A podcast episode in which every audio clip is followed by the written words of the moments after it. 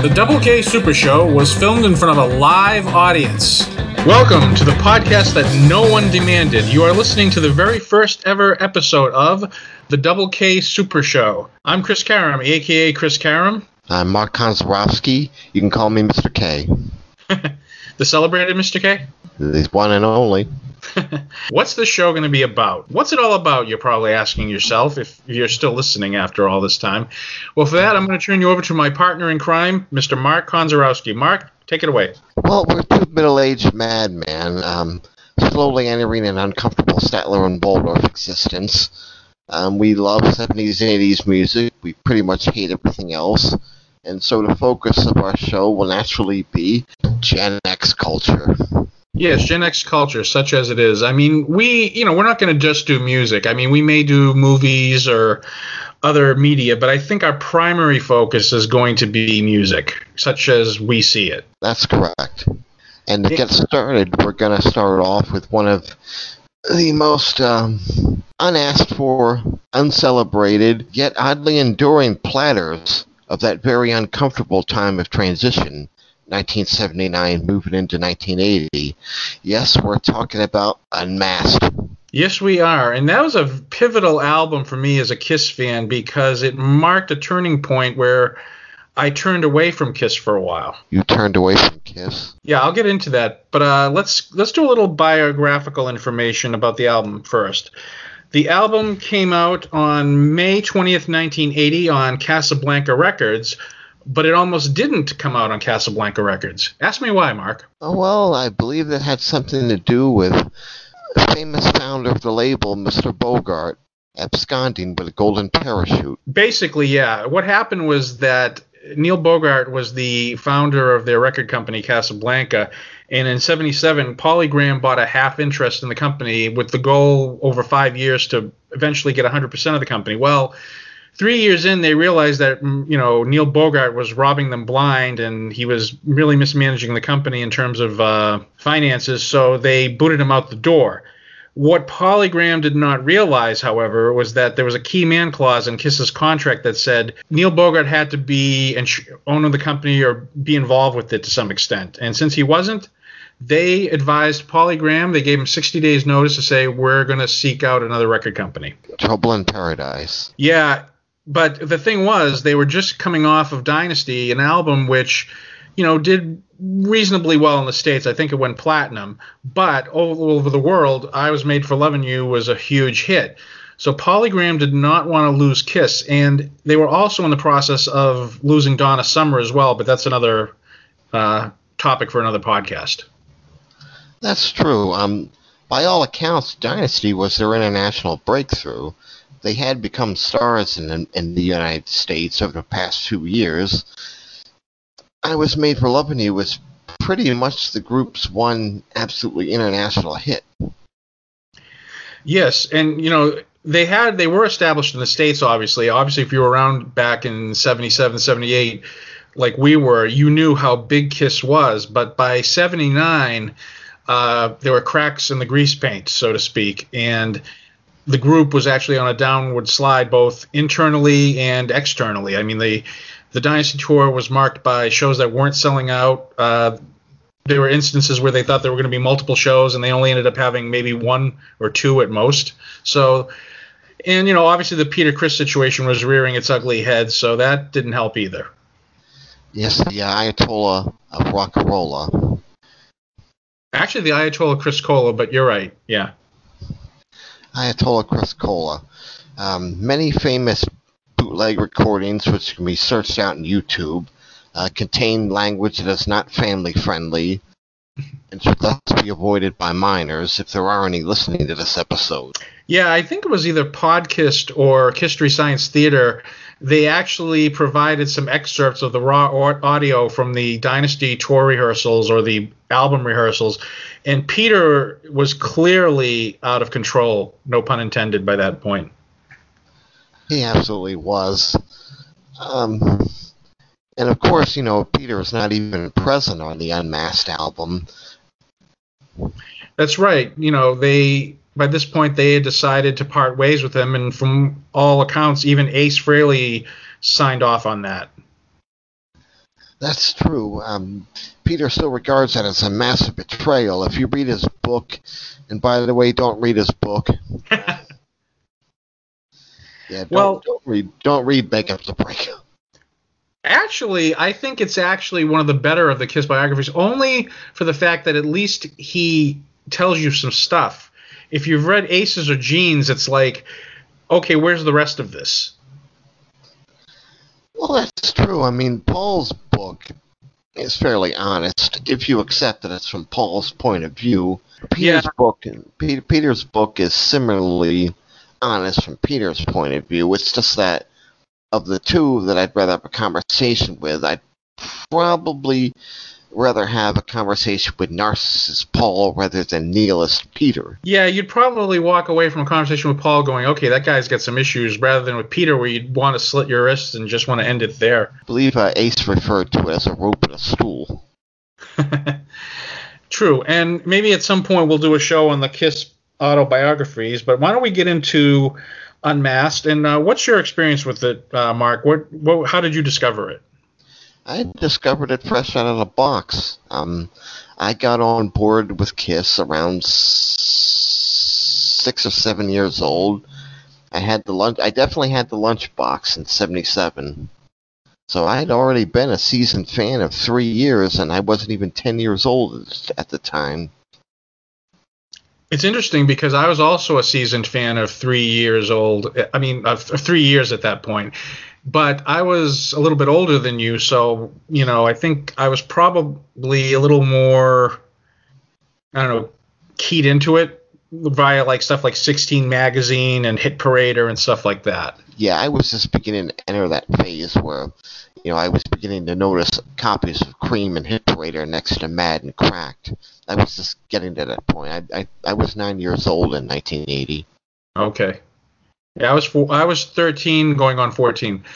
Um, so my story is interesting. I was probably around May of 1980, and after school one day I ran into this kid and he told me, "Hey, do you hear that Peter Criss left Kiss?" And I'm like, "Really? I haven't." I, and I hadn't heard anything at that point. So I kind of went, "Hmm." I didn't really pay too much heed to it. Then a couple of weeks later or so, uh, I get unmasked and I'm like, "Well, he's he hasn't left the band. He's on the album cover." What an idiot. That's true. At the time, I don't think any of us realized or were old enough to realize that it really wasn't Peter drumming on the album. Um, Anton Fig plays on Dynasty and Unmasked, except for one song on Dynasty. We all know what it is. It's that dirty living disco ditty. That's right. And you know the interesting thing was I didn't have the faculty, not only I didn't have the critical faculty to say, "Hey, wait a minute, that's not Peter's drumming." And it never dawned on me that Peter didn't have a single lead vocal on the album. That should have been the tip off. That's true. I mean, th- the winking thing, I think people make a little bit much out of it in retrospect. I don't think it was really much of a tip off. Because, I mean, Gene had the tongue thing, so why shouldn't Peter wink? You know, it was, it was taken. It was a very, very, very inside joke. Well, you know, conspiracy theories have existed long before the present day, and of course, with Kiss, there's, you know, for everything that's happened, there's at least ten sides of the coin to take uh, heed of. That's true. Paul is dead, Peter's quit, that kind of thing. I, I think Ace died a long time ago. They just replaced him with Tommy Thayer. Oops, did I say that? Bad, Chris. That's bad. Yeah, we should never invoke the name of the fake fake spaceman on this show. No, definitely, definitely no. Uh, what is what is it? Fake Ace and Cheater Criss, as Ralphiera calls them. I haven't heard that, but I, I like that though. I like that. But anyhow, a lot of people thought that the entire Kiss had been replaced because everybody was going, "This ain't Kiss. Where's the rock and roll?" Well, you gotta you gotta figure on Dynasty was an you know a big hit, especially like you say internationally. So of course they're gonna bring back uh, Vini Poncia as the producer because if you've just had a massive hit, whether it's disco or pop or whatever you want to call it, you're gonna bring the guy back. I think Vini also earned stripes of the band by firing Peter Criss.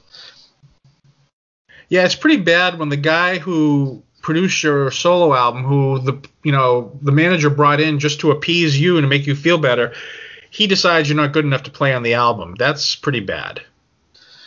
Yeah, that should be your first tip off. Something's rotten in Denmark. But Peter being Peter didn't quite get the message, and so sometime during the making of Unmasked or shortly afterwards, he was given the boot. Now, of course, he does appear in the in the video for Shandi. He was actually given the boot, I think, before the album started. They started recording it, or shortly after, like they started recording it. I don't think he was a factor. In fact, there's a story going around that, um, and Bill Aucoin, their, their uh, former manager who passed away in 2010, he said that after Unmasked was recorded, they decided to have one more rehearsal to see if they could make it work with Peter. And apparently, he showed up with um, music stand and sheet music and claimed that he'd been taking drum lessons. Apparently not good enough because Eric Carr was definitely in the picture very shortly afterwards. However, it is Anton Fig on the album. That's right. And, you know, let's face it, you can say what you want about this album, whether you like it or you're not, but Anton Fig, he's the man. He's a monster. And there's another story uh, that supposedly Ace said to him at one point, Hey, do you want to be in the band? And Anton was like, Okay, sure. Uh, there was just one problem. He hadn't checked this with Gene and Paul. That's true. Uh, apparently, the story is that Ace called Anton and said, You can be in the band. Two hours later, he called back, You're in the band. 24 hours later, he called back, You're not in the band. Uh, you know, and I and I can only imagine that poor Anton Fig must have been like, "What the hell? What the hell is this crap?" But apparently, it didn't, you know, sour him too much because he would later play on uh, Frehley's Comet albums and be still be Ace's friend up till actually, I think um, I think Ace played on one of Anton Fig's albums a while back. So that's true. In fact, I believe that Eric Carr even um, helped Ace audition drummers when he was attempting to put Frehley's Comet together. So Ace does keep in touch with drummers other than Peter. In fact, it I helps actually, to not be Peter. I actually think he kept more in touch with Eric Carr than he did Peter. I think the the whole thing about them being best buddies is really a myth because if they were such best buddies, why didn't Ace hire Peter to play on Frehley's Comet or any one of his albums? Yeah, I don't want to get off into a whole lot of Peter Criss bashing, but yeah, there's definitely a reason that, that Ace hung out with Eric Carr and Anton Fig, and even Eric Singer for that matter. Yep. And speaking of that, why don't we get into uh, discussion about Unmasked? We'll do a track by track, and we'll offer our thoughts and associated trivia. That sounds good. Uh, the first track is "Is That You," a new wave classic. It was actually an outside songwriter by the name of Gerard McMahon who wrote this uh, song. And I've often wondered why they used material from an outside songwriter, especially where he didn't collaborate with Gene and Paul. And the only thing I can think of is that Vini Poncia, being a producer, must have uh, been given the demo or something. That's probably what happened. Uh, when you think about it, though, Is That You is the exact kind of song that is indicative of the New York rock and roll trend of the time, which was not punk. Punk was very much Greenwich Village. Uh, Ramones were punk, whereas something like Blondie was played at Studio 54, Blondie was new wave. And so Is That You is kind of splitting splitting the difference between the two extremes. Uh, coming coming up with something that's edgy but still very, you know, polished. It, it's power pop. It's it's Kiss's take on power pop. Yes. Now, have you, the original demo is actually out there. You can actually get it on YouTube. Have you heard it? Yes, I have. It's um it's about a minute longer. It's a little bit, of course, less polished. It is a demo, and he says a couple naughty words that Paul Stanley doesn't choose to replicate. Well, back then they really couldn't because their audience at that point was the 16 magazine crowd. But what's interesting about that, I and maybe this is because I'd heard Kiss's version, you know, long before Gerard McMahon's, and you know, many times is that I think the Kiss version really distills it down to its essence and keeps it on on point. I, I think it's I like it a lot. I enjoy it. And I have to admit that in 1980, to hear somebody say bitch on a record was uh, almost verging on scandalous. It's true. It was right around that time the Rolling Stones had uh, She's So Cold, remember? She's so cold. She's so goddamn cold. Yeah, I remember that song. I actually owned the 45 of that, and that was another, yeah, again, another record from the summer of 1980. And of course, uh, the Knack had a song out. She's so selfish. You remember that one? Yeah, yeah, I do remember that one. Of course, you know, well, we're gonna have to do like a 1979 show just to cover the Knack and all these other bands. Anyhow, um, another album that was out at that time was um, Linda Ronstadt offering her take on on new wave music. Um, was it Mad? It was Mad Love or Get Closer. I always get the two mixed up. No, it was Mad Love, and the song was How Do I Make You? And that was, for that time, that was a very provocative title. It's kind of antiquated because How Do I Make You basically means I want to do you. That's absolutely what it means, and, and kids knew what it meant at the time, but it was coded enough to where parents would be like, oh, well, oh, that's cute. Do you want to do my makeup? Yeah, well, the thing with, and of course, it's that thing where you say, "How do I make you?" and then there's like a, a little pregnant pause, and then she goes, "Dream about me." So she kind of takes, she kind of takes it back from the edge. Yeah, I mean, it, is that you is is kind of. I don't want to say it has no balls. I mean, we're not going there, but it is very much, you know, polished power pop slash new wave. It's edgy, but at the same time, it's it's a lot tamer than you know the Kiss that we're used to. It's more, as you say, um, radio friendly, and that was where a lot of kids who were at that point discovering Judas Priest and Van Halen were, of course, beginning to get off the bus. Yes, and actually, you just reminded me of uh, speaking of getting off the bus. I sort of got off the bus when it came to this album, and I'll explain it thusly when I bought this album, of course, I was very excited. Brand new Kiss album. Wow, this is great. I'm really excited. But what happened was something that never happened before with a Kiss album. And with each successive listen, I liked it less and less. I was like, this is pop. This is wimpy. This doesn't sound like. I was gonna say I'm gonna say Led Zeppelin because I had discovered Led Zeppelin the year prior, and they were becoming more and more of a, a dominant kind of band in my listening habits. So Kiss doing Unmasked at this point was just heresy. And it's funny because you consider what a difference a year makes. A year earlier, Dynasty came out with more or less the same sound, you know, a, a sort of power pop, you know, glossy production, and yet that didn't bother me. Well, they they struck a balance with Dynasty that you know, they yes, it was very polished. The guitars were very bright. The drums were very bright. It's very mid-rangey. At the same time, though, the guitar solos were kept in, whereas by the time Unmasked came around, a, a lot of that guitar edge had been filtered out. Yeah, I mean, Is That You doesn't even have a proper solo. It just has like a, a kind of almost like a sort of chordal part or just like a, like, I, I'm almost willing to bet that Paul played lead guitar on that song because it doesn't sound like Ace. Ace would have done, even if it was just a short little trill or something, he would have done something that had an aceism in it. Yeah, I seriously doubt that Ace or Gene are even present on that number, except maybe the backing vocals. Well, that's as good a lead in as any to track two, which is Shandi.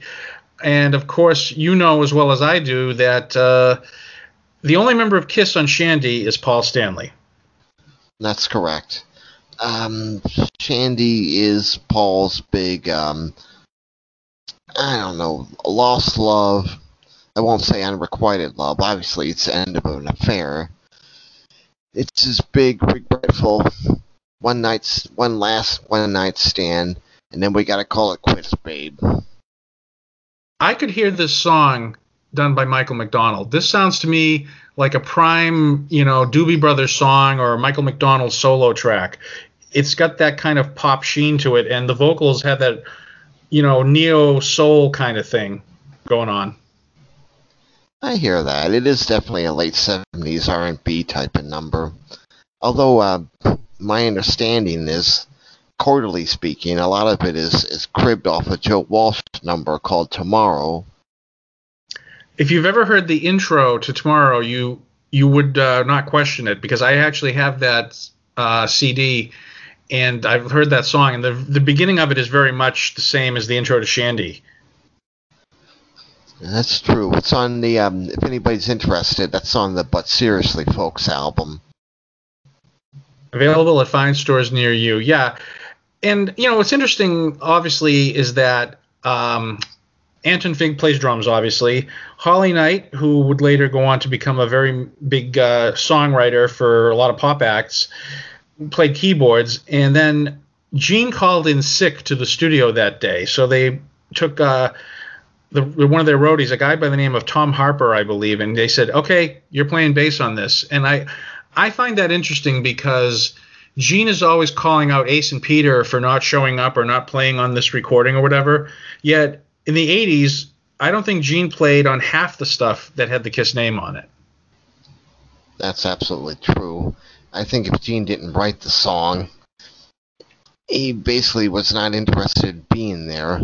And I also think that the famous, um, whatever you can call it, Gene diaspora or absence of Gene began a lot sooner than people think it did. Well, my guess is that him calling in sick was he was spending the night with either Cher or Diana Ross and didn't feel like going in. I think that's safe to say. He's probably um, eyeballing a movie script that somebody at Casablanca had forwarded to him. You're probably right on that. And it's interesting that we didn't know that back then. But what's interesting is in the video for Shandi, uh, Peter's in it, which is funny, of course. And there's a point right after, like, right before the, the last choruses where there's this big, big drum fill by Anton Fig. And in the video, Peter just hams it up. Like, he's obviously, like, trying to, like, sell it like, hey, I'm playing this. You know, I think that that might be more of a not a wink to the audience than anything on the album cover. It could be true because he definitely knew coming in that this would be his last time with the group. Oh yeah, I mean now as far as the song uh, itself is, I like the song. You know, obviously at that point in time, with my kind of disdain for it, I probably didn't give it much regard. But there's a song on the album, and we'll get to it later, that has had all my disdain for the album, you know, singled out in that one song. But I like the song now. I enjoy it. It's it's a good pop song. Uh, it really didn't do much for them in terms of chart success. I don't know what the, the chart numbers were, but I, you know, I don't think it made the top. I know it didn't make the top ten. Pro- it may not even made the top forty, but it was not a big hit.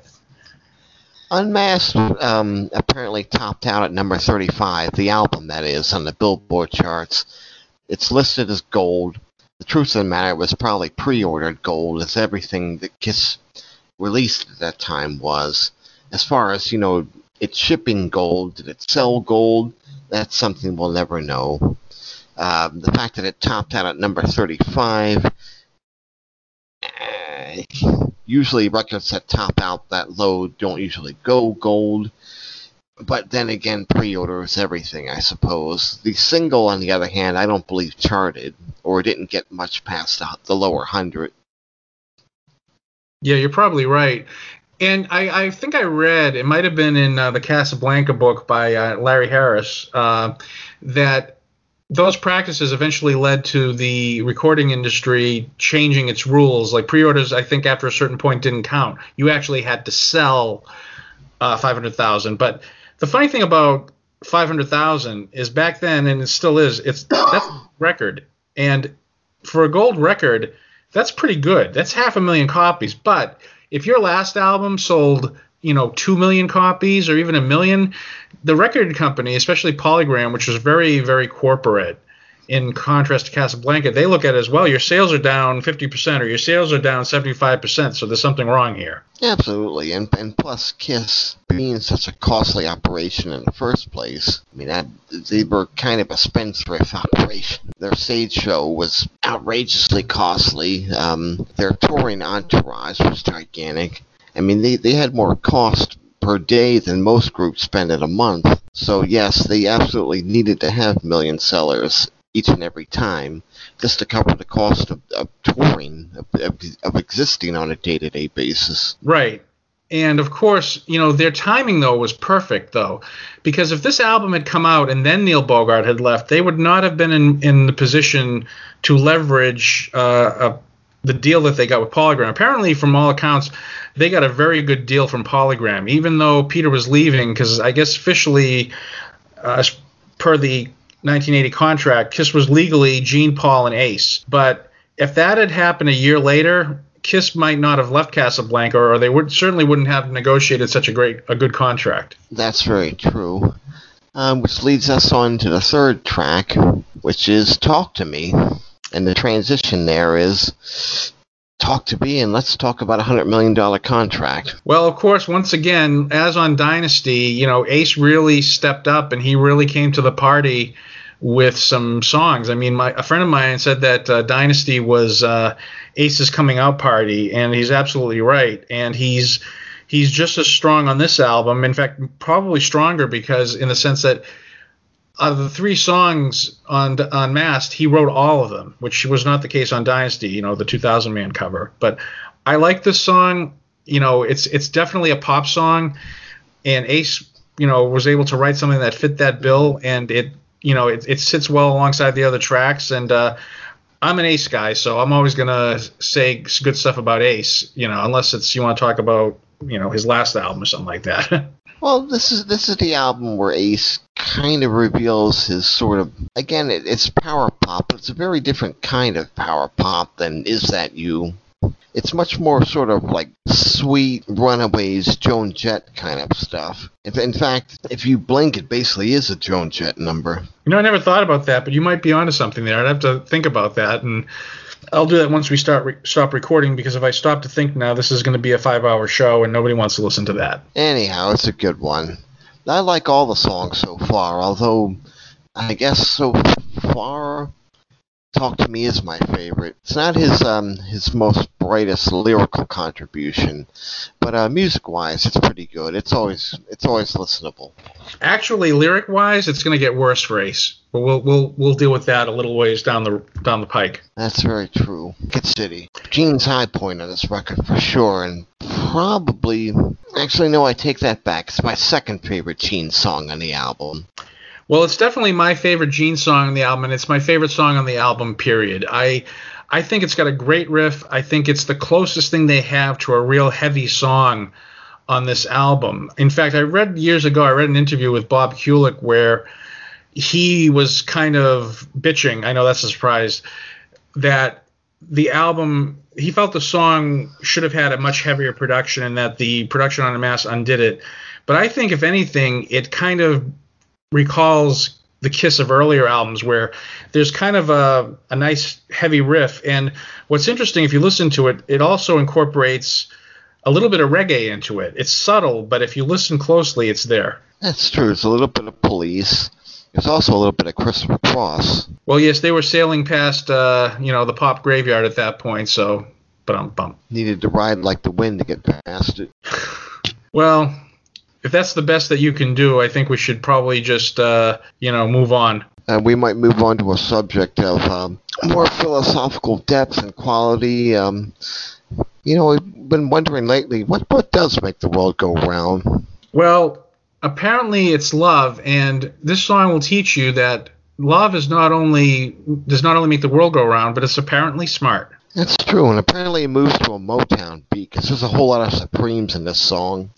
You know, it's funny when I first heard Podcast do their show about this album, they pointed out like the whole Motown thing, and when I listened to this song, I'm like, oh my god! And the chorus is saying, "Whenever I want you, whenever you know I want to hold you," and they're repeat, they're doing like that kind of repeating thing, the call and response thing. I thought that's Motown, and I could actually when they do that, I can almost picture the Temptations doing that with the hand gestures. You know what I'm talking about? Oh yeah, the whole yeah swirling around at the microphone, clapping, and the whole nine yards. I can definitely see that. It is that kind of song. It's a, um, it's of all the songs on this side, this one, of course, is the furthest departure from you know Cold Gin, Black Diamond, Hotter Than Hell, and if anything, this is probably the one that drew the most wrath from the hardcore fans.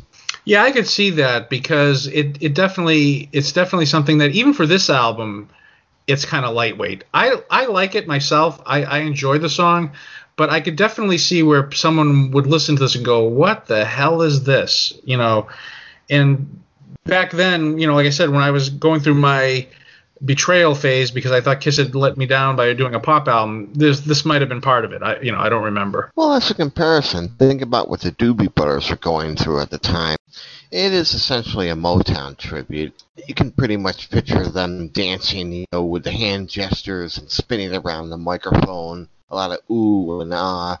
It's very much like a combination of like Temptations and Spinners and Supremes. It's an R&B kind of song and it's definitely not the kind of song that Kiss fans were expecting. It's definitely not Black Diamond. It's not Cold Gin. It, it's not Nothing to Lose. It's a straight up late 70s take on Motown. Right. And the funny thing about it is there's actually a video for this song. Now, it's not one where they actually recorded a lip sync for it. It's just they took footage from the Australian tour and it's one of those videos where when Paul's singing, they just show footage of him singing another track and they try to match it up as best they can. But, you know, I guess I think that was probably done for the international market because I didn't see it until 96 on a unmasked VHS uh, compilation. Remember those? Yeah. It is the track that more than anything reveals the essential disconnect between the image of Kiss and the music they were putting out in it, well, in a way, it doesn't because if you look at the the video, they're wearing those dynasty outfits. Obviously, Paul's is a little different because Paul liked to change his outfit from tour to tour, but they're wearing those kind of glammy Vegas style outfits. So I, I don't think it's that much of a disconnect. I think if they were wearing, say, the 76 costumes or the 77 costumes, then you'd it would be more of a disconnect. That's just my take on it. Well, again, though, that kind of proves that they were kind of slowly distancing, distancing themselves from their original audience. They are getting more Vegasy. It is becoming more polished and family friendly. And songs like "What Makes the World Go Round" kind of do reflect that. And also, as you say, the outfit changes also reflect that. Side two, track one, tomorrow um, as I said before, this album was an album where I was going, this is pop crap. And no song was more of a lightning rod than this one. I hated this song with a red hot passion. Uh, I just thought it was sappy, you know, we're going to fall in love. And it also reminded me of the song from Annie, which I hated as well. So, you know, I don't hate it now, but back then, oh my God, it was just, get, get me away from this song. It is very it is very rinky dink roller rink, roller skating kind of thing, isn't it? It's very sugary, it's bubblegummy, and it kind of does have that association. I don't hate it now. You know, I know a lot of people like it, and you know that's all well and good. Eh, we're all entitled to our own opinions, but it's still one of my lesser tracks on this album. It may not be the my least favorite track, but it's probably near the bottom. It's kind of near the bottom for me. My absolute absolute least favorite track is on the side, and we'll get to it eventually. Uh, tomorrow for me is not horrible by any means. I mean, you don't come to Kiss for any kind of lyrical depth or no. know any great any great philosophical associations, of course. But even even that being said, tomorrow is kind of suspiciously lightweight, even for Paul Stanley but I'd still give it about a. I, I there's really no song in this record I hate except for one, but Tomorrow probably does earn a C from me. I would say C, maybe even a B minus. It, it, it is a catchy song, and I can hear that now. But back then, I just didn't want to know, and uh, that just was my lightning rod, like I said, for not liking this album at the time. It makes sense. But there is a lot to like about this record, but a lot of what we like about this record is in retrospect. Let's put it that way. Oh, it took me years before I began to really appreciate Unmasked for what it was because I think back then I was a lot more rigid in terms of I like hard rock and power rock and I don't want to listen to this bubblegum crap anymore, you know? It did hit us all on the wrong side of adolescence, didn't it? especially right in the midst of that hormonal charge where you really, really don't want to hear tomorrow. Right. I was 13, soon to be 14, so anything that didn't sound tough or manly or whatever, which is really ridiculous if you think about it when you're 13 years old because you're not even close to being a man. And you know, and I'm hoping someday I actually get there. But until that time, you know, we, we just have to go on with our lives. That's fair enough. I mean, we're hoping to leave childhood and emerge into maturity at some point. Um, there's two sides of the coin to think about here, aren't there? Yes, and and speaking of bad Kiss lyrics, this is definitely a song that is singled out by many fans as having really bad lyrics, even for Kiss. In fact, I think on Pods and Sods with uh, Craig Smith and Eric Miller, hi guys, I think they did an episode of their Analyze Kiss series where they take a song and they break it down lyrically. I think they did an episode just devoted to this song. And if my memory serves me correct, those guys probably massacred it, especially Craig. Well, you know, Craig, he just wants a whirl. Yeah. Some ladies, I, some girls. you like some women, you know, you like some girls, and you know, they just want a whirl. It's kind of funny. It's kind of sad. They're not really happy. They're just kind of glad. Okay, that is something. Even for Kiss, I, you know, I'd rather listen to Burn Bitch Burn. Even that is more palatable, as bad as that is. It's just a touch of pink, a cut of pink. It's a cut of pink. Big difference. we'll have to save that for our Animalize show at some point down down the road. Yeah, that that'll be coming to you right about uh, the 12th Never. never say never. But anyway, um, I like the song overall. It's I think it's it's another pop ditty from Ace, and it's very this is definitely courting the teen audience. This is this is Ace that's safe for teenage consumption, you know. And uh, what's interesting about this song is for some reason it is included on the um, 1970 I'm sorry the 1997 Greatest Kiss album that came out in the USA. I can't figure out for the life of me why it's on a Kiss Greatest Hits album because it was not a hit, at least not in this country anyway probably has something to do with the fact that Ace was drastically, as as you recall, as we all recall, drastically underrepresented on Double Platinum. Remember, the only thing he really had on that compilation was the intro to Rock Bottom. Actually, no, he wrote Cold Gin. But that was it. Out of out of 20 tracks, he had like one and a half. Yeah, and, so and it makes sense they throw him a bone on this one. Well, I, it's still they could have had like I don't know Rocket Ride or something like that. That would have made more sense to me, but because that was an actual single in the U.S. But anyway, getting back to the song, what are you what are your thoughts about on the song uh, Two Sides of the Coin? It's another great um, Joan Jett rocker. It's, it's very much it's very much you know bad reputation era Joan. You're right. That was actually around that time when she was just emerging as a solo artist. And through sheer coincidence and, you know, the whole six degrees of separation thing, uh, she was on Boardwalk Records in the United States. And Boardwalk was the short lived label that was started by Neil Bogart after he left Casablanca. That's true. Boardwalk was his golden parachute.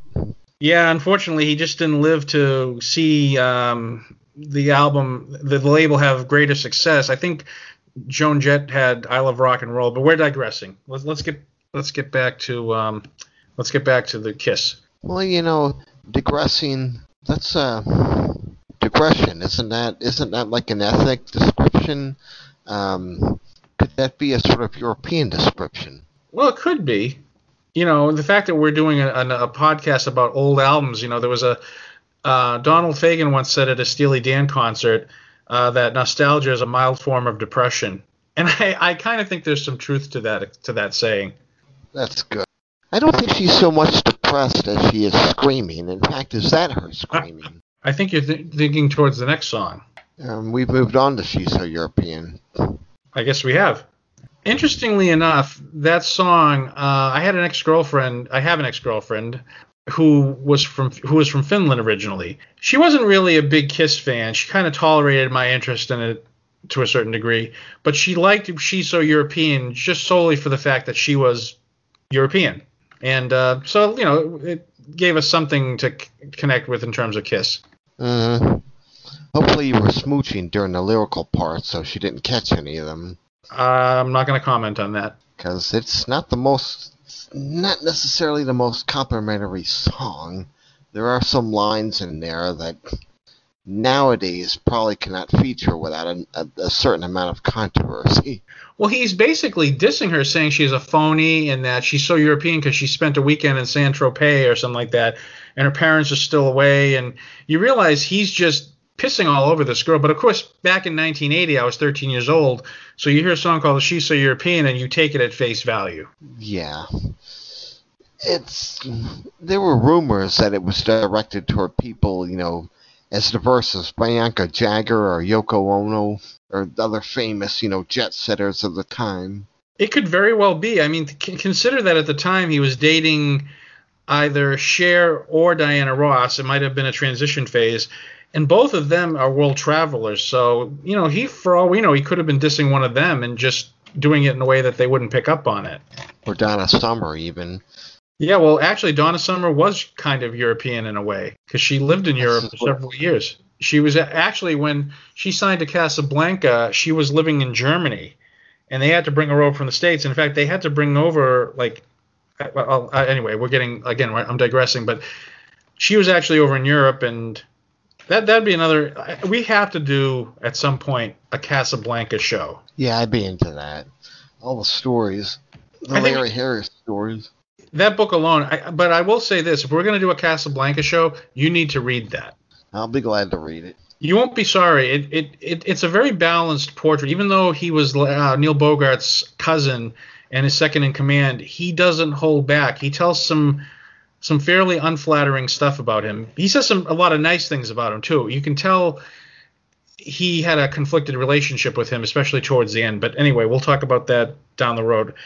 She's so European it's okay. It's you know it's it is what it is. It's um it's not the best song on the album, but it's not the worst song either. It's just it's a decent enough song. It chugs along, and this is really where you start to hear the presence of keyboards. What I'd like to know is who played keyboards on this album. I know Holly Knight did it on Shandi, but I'm curious. I mean, I'm gonna guess it was some session player. Let's see. Um, Holly Knight and Vini Poncia are both credited with keyboards which is interesting.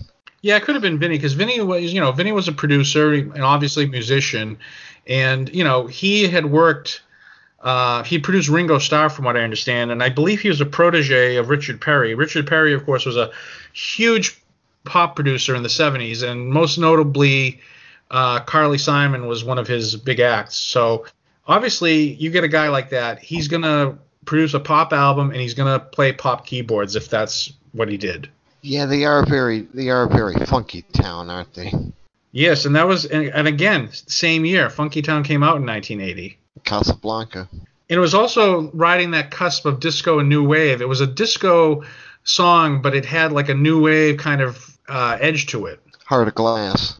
Even beyond that, it was it was I think like I think Funky Town is completely done by one guy. I think it's like just one guy a keyboard and a drum machine, and he probably brought in, you know, backup singers for it. Well, yeah, the one chick that actually sings the song. But yeah, she's so European. Um, is riding, as you say, the cusp of disco and new wave. Um, Alice Cooper had an album out around this time that also was filled with a lot of material that does the same thing. Uh, Flush the Fashion. Yep. And now knowing what we know about Alice now, he was not in a good he was not in a good way. I mean, I'm, I'm talking more personally than musically. Musically, you know, he was okay, but if you look at if you look at pictures of him from that period, he was not doing well. But that again, we'll have to save that for an Alice Cooper podcast. It's just not as easy as it seems, you know. And with that segue, we go into our next song, "Easy as It Seems."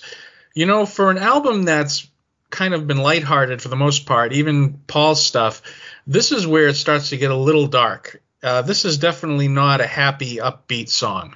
No, this is very much a, a sort of a relationship breakup 101 kind of lament. Um, you have to wonder if this is sort of like a put message toward um, someone's, let's say, uh, Donna Dixon, for example. No, that was a couple of years later.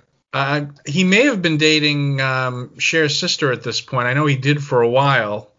But you know, I, I think if you read Paul's book, you knew that a lot of his relationships tended not to last, and it wasn't always because of the girl, but I'm sure from his point of view, he saw it differently. That's true. Those evil LaPiere sisters, they'll get you every time. Especially when you're a star child. Yeah, yeah, and let's face it, you know, he that's when he was at the peak of his being a star child. I mean, you know, 1980, he was coming off this, you know, incredible two or three year run where Kiss was the biggest thing on the planet Earth. But as we all know, at this point, they were starting to uh, plummet towards Earth, even if they didn't realize it. That's true. The color forms were falling off the spectrum. yeah, that's so true. I mean, you know, it's like everything else. What what goes up must come down. And I think the problem with Kiss is that because of the way they merchandise themselves and the way that they you know, position themselves as almost like this kind of cartoonish superhero band, I think it made it doubly worse or triply worse. Well, oversaturation is always a hazard. When you transform into a cartoon show, you, you do have to accept that cartoon shows have an average of two or three seasons if they're lucky. Right, and you know, let's face it, the American public's you know attention span is you know not the greatest. I mean, people are fickle. I mean, in this country, we love to build people up, but we even more so we like to take them down. That's very true. And and when you start delving into the realms of ephemeral pop, aka, you know, who would you even compare this song to? It's kind of like somewhere between Pablo Cruise, um, the Doobie Brothers, something like the Pointer Sisters. It's very perky, it's very disco-y, it's very commercial and yet it's very, very not Kiss. True. Now, Ephemeral Pop, wasn't he a punk uh, rock singer of some kind? Didn't he, you know, associate with David Bowie and Lou Reed? Somewhere back there in the Tobias days, yes. but yeah, getting back to the song, uh, this is, I have to say, I like this song a lot. I think, you know, it's one of those songs that maybe I couldn't appreciate when I was younger, but now that I'm older, I can appreciate the sentiment. I think musically, it's one of the more sophisticated songs on the album. Um, from what I understand, and I forget where I heard this, I think it's Paul that plays bass on this. In fact, I suspect that Paul, I know that Ace played bass on all of his songs, and that'll definitely play into it on the next track. But uh, I think Paul may have played the bass. I mean, let's face it, it was 1980. Who knew who was playing bass on, you know, Paul's material? Unmasked is very much like their White Album in the sense that it is three converging solo albums playing out on the same slab of vinyl. Right, but I don't think this album quite rises to the level of the White Album, and the White Album is is is uh, is very uneven. I mean, it's I love it, but I'm one of those people, and I'm probably going to catch hell for saying this. I think the White Album could have been condensed down to a, a really killer single album, but that's for another that's another podcast. That's true. Anyway, I, I kind of let's see how would I describe the song. It's a very very good Michael McDonald style Pointer Sisters perky pop disco number. It's very very 1980. It's very very not Kiss, but it's with a whiff of nostalgia to it. It is passable in retrospect. You know, here comes the Michael McDonald thing again, and it's interesting because at the time I didn't really hear that, but you know, then again, I I mean, I knew obviously Michael McDonald was. I knew of the Doobie Brothers, but I think as you get older, you start to hear the influences or what might have been influencing at the time. And let's face it, Vini Poncia, as I've said before, he's a pop producer. He's going to be listening for material that he thinks is going to get on the charts. I mean, pop producers are always always trying to find singles. They're always trying to find material that can get on the charts. Not that this not that this was issued as a single, but you know he was probably thinking along those lines. Just a guess on my part. Almost every track on this album, in some form or another, could have been a single. Yeah, I mean, I was I forget. You know, Talk to Me was a single in Australia because it's I believe it's on the Europe. I mean, the Australian version of the Kiss Killers album. That's true. But it's yeah. the only track from this album. Well, maybe Shandi. I believe those are the only two tracks that represent Killers, or that represent Unmasked on that particular compilation. And Shandi, to, as far as I know, that only appears on the Japanese version of Killers because I, I bought that in the late 80s. And, you know, back then that was when like an imported Japanese CD was, you know, 30 bucks in 1989 money. So, yeah, I mean, it's because I, I have the German version of it, and Shandi's not on there. Hmm, that's interesting. It makes sense though. Different playlists playlists for different markets. Kiss would be all all over that kind of arrangement.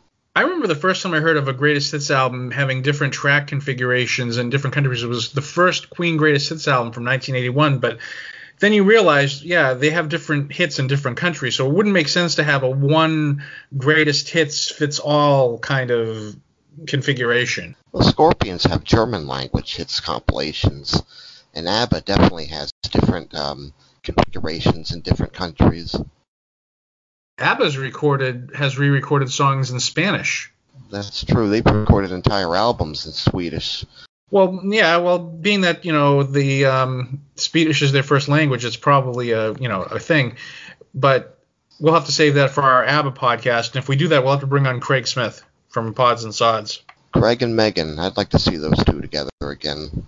They just did one recently. They did a um, one of their monkeys podcasts, I believe. I, they still do the show every now and then. It's just I, I think he's so preoccupied with the book that he's not uh, doing as many. He's still actually doing podcasts, but anyway, getting back to Kiss. That's true. We can't keep cruising the hot streets all night. But I'm bummed. That's an in joke for the kids. Well, you know, if you keep making jokes like that, you're just going to torpedo this podcast. Oh, jeez. Let's ahead. not get torpedoed, girls. And with that, we're going to go into our next track, our second to last song, Torpedo Girl, written and performed by Ace Frehley. And written and performed by Ace Frehley is definitely the thing, the key here, because like his solo album, he's performing guitar, bass, and uh, of course Anton Fig's on the drums. I, like you said, this is like the the Beatles' White Album. I don't even know if any other member of Kiss appears on it other than maybe backing vocals. I don't even think Gene and Paul are on the backing vocals. I can't pick out their voices. I remember going to see Ace Frehley in 1994 at a, literally at a bar in the town in the city I was living in at the time, uh, Lowell, Mass. And he did Torpedo Girl, and that was a pleasant surprise. I like this song. It's goofy, but you can definitely tell it's not Gene on the bass when you hear that opening uh, bass riff where he's going boom, boom, boom, boom, boom. It's it's the funky. It's Gene has never played a funky. Well, I, I shouldn't say that. Detroit Rock City is a pretty funky bass riff, but he's never played one this funky. I mean, this is like the type of bass riff you'd you'd hear on a Steely Dan album. It is very sort of Sly Stone-ish, isn't it? Ohio players. It's got that ringing quality to it. It's it's it's a little step away from slap. Yeah, basically. I mean, it's it's Ace Frehley getting down and getting funky with his bad self, and you know, it's a goofy song, but I do love the the intro with the with the um, spoken voice over the loudspeaker, and it's kind of like skips and repeats itself. You know, it's just it's goofy. Yeah, exactly. Uh, thank you for that, Mark. And Yeah. it's a good song. It's it's you know I like it better than um, Two Sides of the Coin. I think once again Ace came to the party loaded, and I don't mean in the sense that most people would think he was. I mean loaded with songs. It was maybe a bit of both, but he carried the day. Yes, and this would you know this would also be kind of Ace's last hurrah, so to speak. I mean, he would have a song on the next album, but it was kind of done under duress, and we'll get into that next year when we do our music from the Elder Anniversary show. The malevolent order is waiting for us. Oh, yeah. I like the song. I think it's it's it's a lot of fun. It's definitely fitting in terms of the musical style of this album, which is you know pop. And um I don't know what I don't really have much more to say about it. I don't. Mark, you have any thoughts on it? It's fluffy, it's light, it's bouncy, it's very Eugene. It's again, it's very 1980, and it's a bit slight and inconsistent, but it's fun, and it's a good way to end the album. Unfortunately, there is one more track. Right, but I do want to before we get on to that song, I just want to mention that when you said light and fluffy, you reminded me of uh, a Frank Zappa song, uh, Saint Alfonso's "Pancake Breakfast," where there's a lyric, "They're so light and fluffy white, they're so light and fluffy white." What's the other one? Hot Plate Heaven at the Holiday Inn. I'm not familiar with that one, but I it sounds like a Frank Zappa song. Frank Zappa has an astonishing amount of songs about food. I think Frank Zappa just would write about anything, you know, any thought that went into his head. And the funny thing is, is he can get away with it. I, he- there's just some for some reason he can pull it off. He can write a song about toenail fungus, and it would be, you know, the greatest thing you'd ever heard. That's true. It's it's it's an ode to the pajama people of the world. Right. And we'll have to talk about that on our Frank Zappa episode. But We the last will, song, though. Excuse me. I'll say we will though. That's that's a great topic actually.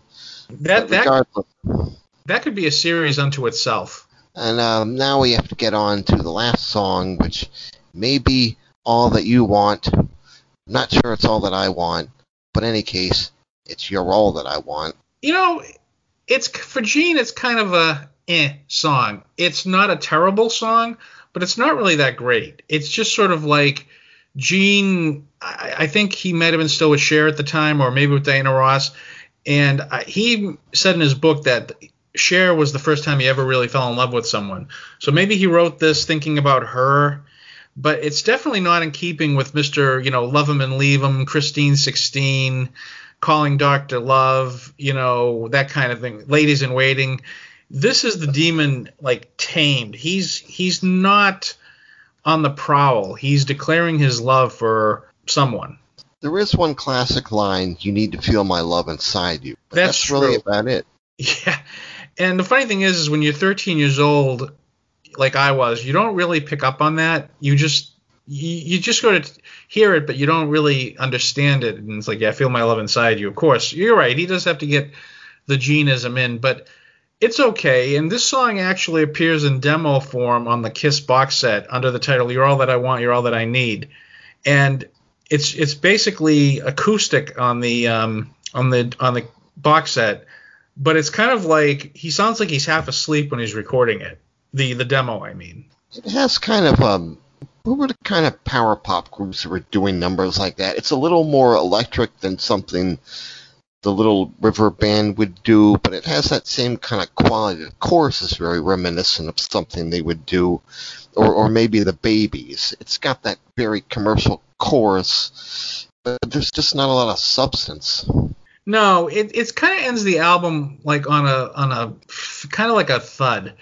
Not a not like a, a, a, total disaster, but sort of like anticlimactic, especially after um, Easy as It Seems and um, Torpedo Girl. Torpedo Girl, thank you. Yeah, it's it's just sort of like okay, but I also think it's indicative of the fact that Gene was writing to order. This is a pop album.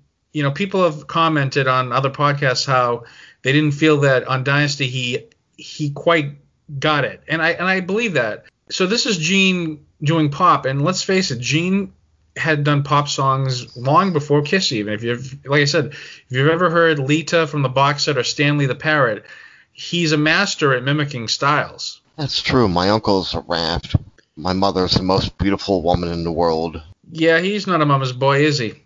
No, he's just a Beatles fan. Well, you, you can definitely hear that on Leeta. Leeta is like the most transparent Beatles pastiche I've ever heard. It is very Beatley. It's very. Gene had a. How can I describe it? But it is very sort of.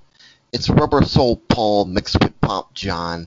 Yeah, I, and I think, and the funny thing is, next year is the 20th anniversary of the box set. Maybe like next year we'll we'll do a 20th anniversary of the box set and we'll review the the unreleased tracks or the rare tracks from that. Obviously, we're not going to go through track by track because it would be a seven-hour podcast. That's true. Overall, I think um, "You're All That I Want" is definitely my least favorite song on the album. And as you said, it does kind of end things on an anticlimactic note. Um, if the positions had been reversed, if Torpedo Girl had ended the album, it would be a far more satisfactory finale, I think. It would be a much more upbeat finale. You'd you'd walk away from the album feeling like you know, hey, that's that's upbeat. That's got some, you know, some some kick to it, some jazz. But this is just like, you know, like I don't know, the the post mortem or something like that, or you know, like uh, I was gonna say the last resort on Hotel California, but that's a much, even though it's a slow song, it's a very dramatic ending. This is just okay. Here's my here's my third song. Um, I, am in love with this woman. Uh, is it time to go? Can we, you know, go to the disco now or something like that? it is kind of like, you know, Sunday morning, recovering from United Studio 54 and just kind of like bleh. You have bad breath, you've got an alcohol hangover, and you're just like, Ugh, put something on that's not too dark, not too light, not too hot, not too cold, not too and rock. This could be um, this could be like a yacht rock song. A very listless lacking energy kind of yacht rock song. It's more like a baby's type of song to, to my ears. You know, it's interesting that like Vini Poncia, and I'm I'm assuming that Vini Poncia sequenced the album because most producers tend to supervise the final mixing and sequencing. Um, I, I question, you know, whether or not th- this could have been like the second to last song, or maybe it could have been on the middle of. Even if if this had album ended with "She's So European" or "Naked City" would have been better, but it is it is what it is. There are times when you need three minutes and 15 seconds to balance the times out on both sides of an album. You're right, because back then, you know, the vinyl was the the standard format, and you you know you didn't want to go more than uh, 20 minutes aside. Although that was never really much of an issue for Kiss. Most of their albums clocked in under 40 minutes. I mean, this album probably clocked in a little over because it was 11 tracks, but even so, you know, it probably wasn't that much over 20 minutes. But I'd have to look at the uh, the CD or the, for the track times, and I'm not doing that. That's true. It was an inspired move. I personally think that the record should probably end with tomorrow uh, being sort of like you know check us out. We're coming back. We'll be back tomorrow. There's more to come. That kind of thing. Right. It would be a, it would be a lot less anticlimactic. Yeah, tomorrow would have given it a little more of a hopeful kind of um, finale, whereas "You're All That I Want" is just almost like this half way of saying, "Yeah, I love you. Okay, uh, you know, let's let's go to bed or whatever." Well, it also kind of sends a bad message in that, you know, "You're All That I Want." Well, you've heard the entire album. This is all we want. This is all we need. We can pretty much stop here. I still say they stink. Yeah, and apparently the American public did because, as we discussed before, this album was not a big seller, and as a result, for the first time ever, Kiss did not tour in support of an album in the U.S. Very strange that. I'm not even sure that a lack of touring was intentionally justified. I think that they could have done a summer tour at the very least. I think it was definitely an overreaction. Well, the good thing was at least Eric Carr did make his debut in the United States in New York in New York at the uh, Palladium because it would have kind of felt anticlimactic if a New York band who hired a New York drummer, you know, debuted him to Australia or wherever. I don't know if they went. To, I don't know if they went to Australia first. They might have gone to France or Italy, but you know what I'm you know what I'm getting at. Right, the famous Australian tour where Kiss were on top of the world, at the bottom of the world. Yeah, and that was like their kind of like their last hurrah in terms of the of the makeup era. That's true. But you know, the only thing, the only one I want to discuss before we wrap this up is, uh, did you see them on Kids Are People Too in the fall of 1980? Yes, I did actually. That is the first time that I saw Eric Carr. Um, that in the People magazine article, if you recall that. I st- I think I still have that People magazine somewhere in a box. I I, pro- I, I probably still have it. Rich, raunchy, but not so repulsive. Right. And, you know, it was interesting because they were still covering their faces or, you know, turning their back to the camera. Mm-hmm. But, um, you know, like I said, it was interesting. The Kids Are People Too thing was interesting because it was a new guy and, you know, it was a big unveiling. It's interesting that they appeared on a show like that. I think it goes to show you how their popularity had fallen. I don't think they would have done a show like that a year prior, especially a show that was aimed at kiddies. That was a Sunday morning show. Well, if you recall, they did do a 3-2-1 Contact the year before during the Dynasty tour. I think Okay. that their audience was moving toward kids, and plus, you know, the color form sets, the Halloween mask, and I kind of do tend to think that that was always part of Bill Aucoin's mass merchandising strategy. I think that it skewed quite a bit younger than some of the members of the band were prepared for. Speaking of that, there was an interesting thing that I read one time. It was, it was an interview with Bill Aucoin where he said, and he might have just been saying this to to make a sensational copy. He wanted he wanted Eric Carr to wear the Catman makeup, but apparently Peter was still part of the organization and you know still controlled his makeup, so they didn't do that. And I thought about it. I'm like, if they had done that in 1980, the fan base would not have stood for it, in my opinion. It's very interesting. Eh, It really caught me off guard there. I'm not sure how I would have felt about that. I definitely think that a, Eric Carr definitely needed his own makeup design. He was not Peter Criss in any way, shape, or form. They debuted No. him with a double kit. Right. He was more of a John Bonham type drummer, whereas Peter had that jazzy swing kind of feel to his drumming, which kind of made him very distinctive in the early days and was kind of a, an asset to them. Whereas Eric Carr was definitely more of a straightforward John Bonham, heavy hitting drummer, and that will become very apparent a couple of albums from now. That's very true. I, I think they definitely traded up to get Eric Carr. It's a shame well, that he's not on this album, but Anton Fig is very good. The funny thing about it, though, is that Eric Carr and Bruce Kulick had one thing in common in that they were not Kiss fans prior to joining the band. I mean, they were aware of Kiss, obviously, but they were not following the band, and they were. I don't think they were buying Kiss albums. You know, Eric Carr even said this, like in an interview they did on Australia for Countdown. And you know, of course, he told them, "Oh, you guys are great. You're my, you know, whatever." He told them what they wanted to hear to get in, and you can't blame the guy. The guy was trying to get a, just, was trying to secure himself a gig, and it worked. Well, he was working as a, um, what was it, a microwave repairman, an oven repairman, uh, stove stove repairman, oven repairman. Um, yeah, so I mean that's quite a that's quite a step up from you know blue collar life in Queens. Well, as I understood, and I and I may have read this in Dale Sherman's book Black Diamond, but I believe it was down to him and Bobby Rondinelli as to who was going to get the drum seat. Now, Bobby Rondinelli would would uh, wouldn't do too badly himself. Uh, the following year or the year after that, he joined Rainbow, Ritchie Blackmore's Rainbow. Um, but I, I think it came down to they just liked Eric better personally. I think he he was a lot like he was a very friendly guy, a real nice guy, and then they just responded to that. I mean, Paul Stanley said he was like a kid brother, and this is the thing: Eric Carr is a year older than Paul Stanley.